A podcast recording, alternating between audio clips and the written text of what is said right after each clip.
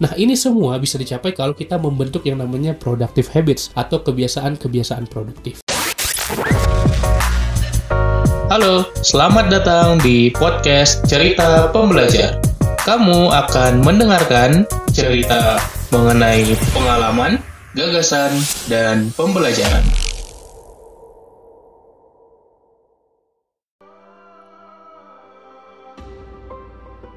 Assalamualaikum warahmatullahi wabarakatuh, salam pembelajar.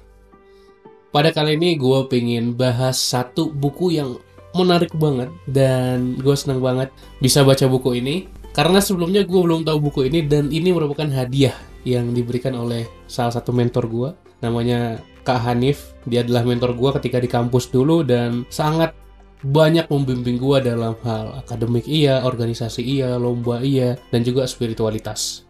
So, buku yang diberikan beliau adalah ini judulnya Muslim Produktif ya yang ditulis oleh Muhammad Faris Muslim Produktif. Ini adalah buku bahasa Inggris sebetulnya tapi sudah diterjemahkan dalam bahasa Indonesia ya. Jadi judul aslinya The Productive Muslim.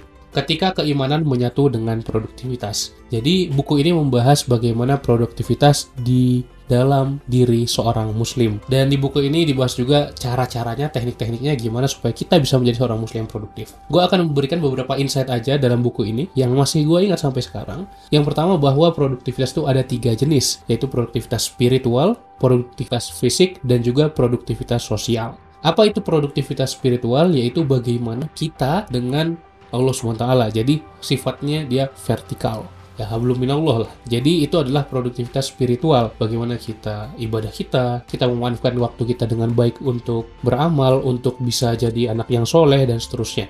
Jadi untuk mempersiapkan akhirat kita tentunya.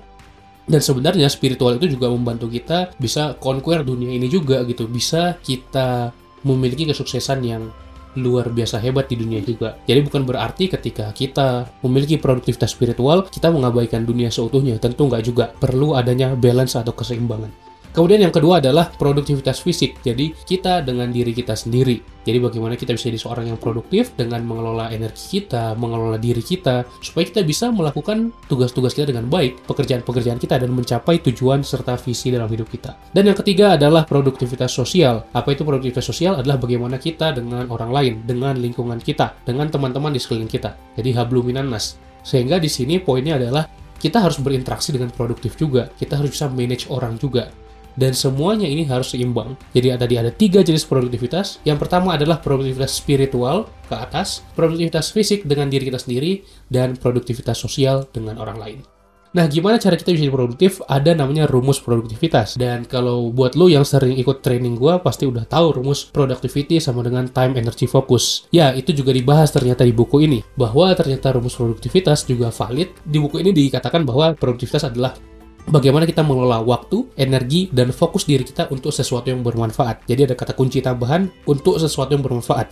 Kalau kita manage-nya untuk yang sia-sia atau foya-foya doang ya sama aja gitu. Jadi produktivitas adalah manajemen waktu, energi, dan fokus untuk sesuatu yang bermanfaat. Jadi perlu ada tiga hal. Yang pertama adalah time management, manajemen waktu. Ya kita harus mengelola waktu kita dengan baik, dengan menggunakan kalender, agenda, bagaimana kita bisa menyelesaikan tugas-tugas dalam waktu kita, bagaimana waktu kita kita manfaatkan dengan baik, dan bagaimana kita menjalankan keseharian kita. Yang kedua adalah bagaimana kita mengelola energi, karena tentu kita juga butuh selalu sehat, bukan hanya fisik tapi juga mental. Kita perlu manage energi kita dengan istirahat yang cukup, dengan menenangkan pikiran kita, dengan makan, dengan nutrisi, dengan minum, dengan olahraga.